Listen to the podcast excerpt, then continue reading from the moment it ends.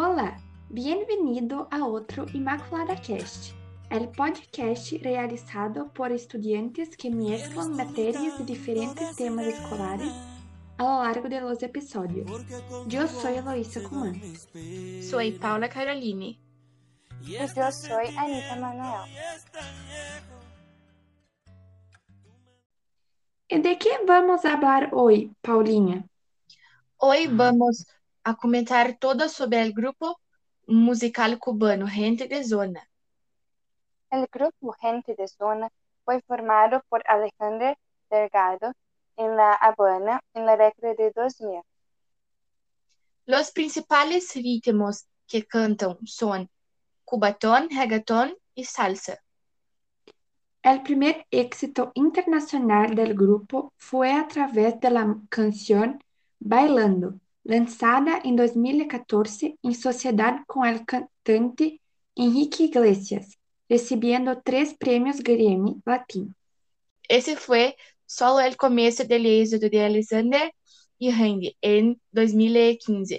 O grupo Volvora tinha êxito em la colaboração com o cantante Mark Anthony. O dúo foi reconhecido por las canções La Rotiera e Traidora. Ah, no olvidemos que el grupo musical ya ha tenido algunos cambios de cantante. Comenzó con Alejandro Delgado y Nito, quienes dejaron su dúo en 2005. Después de que el ex miembro se fue, la banda fue formada por tres miembros, Alexander, Nando Pro y Jacob Forever. Alexander Delgado siempre ha dado su vida por el grupo. Ha estado ahí desde el principio. De verdad, chicas, conocemos a este grupo recientemente y seguro que ya somos adictas a algunas de sus canciones. Para ti, ¿cuál es la mejor canción del dúo actual?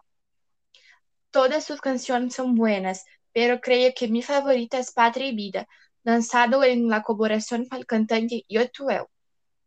Maldita sea, iba a decir la misma canción. El mensaje que esta canción pretende darnos es muy interesante e importante.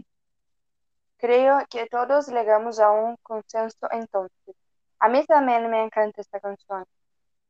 Esta composición cuestiona el gobierno cubano y denuncia la situación política y económica de la isla. El mensaje, establecido por las cantantes cubanas, logró sus objetivos y ofendió al gobierno del país comunista.